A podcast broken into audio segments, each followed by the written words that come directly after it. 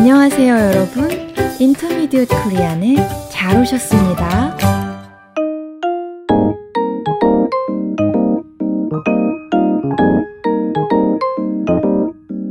안녕하세요, 여러분. 유쌤입니다. 안녕하세요, 민쌤입니다. 민 선생님, 머리를 짧게 자르고 오셨네요? 네, 저는 머리가 길면 답답하거든요. 그러시구나. 짧은 머리가 잘 어울리세요. 고맙습니다.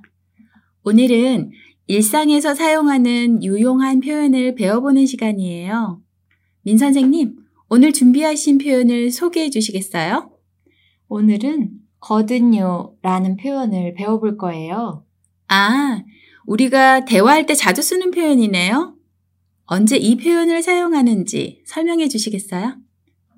앞의 내용에 대한 이유나 사실을 설명하듯 말할 때 써요. 그렇군요. 그러고 보니 앞에서 민 선생님이 이 표현을 사용하신 것 같아요. 제가요? 네. 제가 오늘 머리를 짧게 자르고 오셨다고 하니까 민 선생님이 머리가 길면 답답하다고 하셨잖아요. 그랬죠? 그때 저는 머리가 길면 답답하거든요. 라고 하셨어요. 그런 것 같네요. 너무 자연스러운 표현이라서 의식하지 못했어요. 네. 그 상황에서는 머리를 짧게 자른 이유를 설명하는 것 같네요. 맞아요. 그런데 여기서 한 가지 기억하셔야 할 게 있어요. 뭐지요? 이 표현은 듣는 사람이 그 내용을 모를 거라고 생각할 때 사용해요. 아, 그렇군요. 그럼 이 표현을 어떻게 활용하는지 설명해 주시겠어요? 동사나 형용사의 기본형에서 다를 빼고 거든요를 붙이면 돼요. 동사를 먼저 해볼까요? 가다, 가거든요. 먹다, 먹거든요. 문장으로 해볼게요.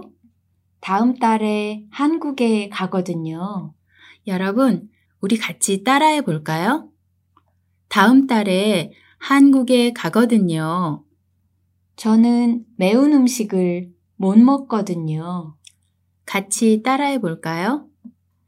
저는 매운 음식을 못 먹거든요.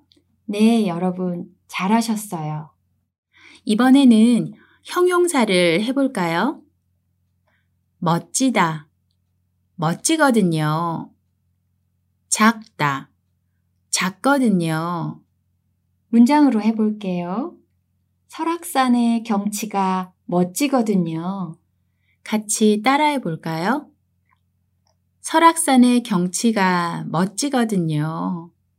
우리 집 거실이 작거든요. 따라해 볼까요? 우리 집 거실이 작거든요. 정말 잘하셨어요. 민 선생님, 그럼 과거의 사실을 표현할 때는 어떻게 하죠? 그때는 at, 엇 다음에 거든요를 붙이면 돼요. 네, 해볼게요. 찍었다. 찍었거든요. 재미있었다. 재미있었거든요. 문장으로 해볼게요. 지호 씨가 이번에 영화를 찍었거든요. 같이 따라해 볼까요? 지호 씨가 이번에 영화를 찍었거든요. 그 드라마가 정말 재미있었거든요. 따라해 볼까요? 그 드라마가 정말 재미있었거든요. 청취자 여러분, 어렵지 않지요? 네. 그럼 여기서 이 표현이 들어간 대화를 들어볼까요? 네, 좋아요. 수영 씨, 이번 주 토요일에 시간 있어요? 네, 괜찮아요. 왜요? 저녁에 집들이를 하거든요. 집들이요? 지호 씨, 이사 갔어요? 네, 집을 구하고 있었는데 학교 앞에 괜찮은 집이 나왔거든요. 지호 씨가 수영 씨에게 토요일에 시간이 있는지를 묻습니다. 수영 씨가 이유를 묻자 집들이를 한다고 하네요. 수영 씨가 모르는 정보를 알려주면서 이유를 설명하지요. 그래서 집들이를 하거든요. 라는 표현을 쓰는 거고요. 네. 수영 씨가 놀라서 지호 씨에게 이사 갔느냐고 묻자 지호 씨는 괜찮은 집이 나왔거든요. 라면서 설명하듯 대답을 합니다. 여러분, 오늘 우리는 거든요 라는 표현을 배워봤어요.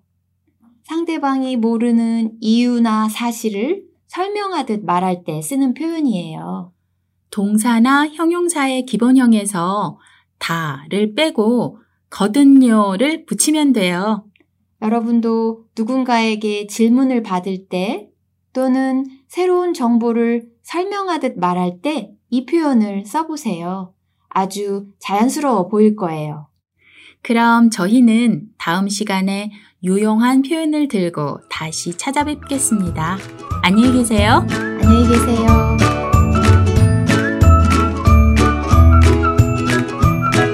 아, 여러분, 우리 팟캐스트에서는 대본을 제공하고 있어요.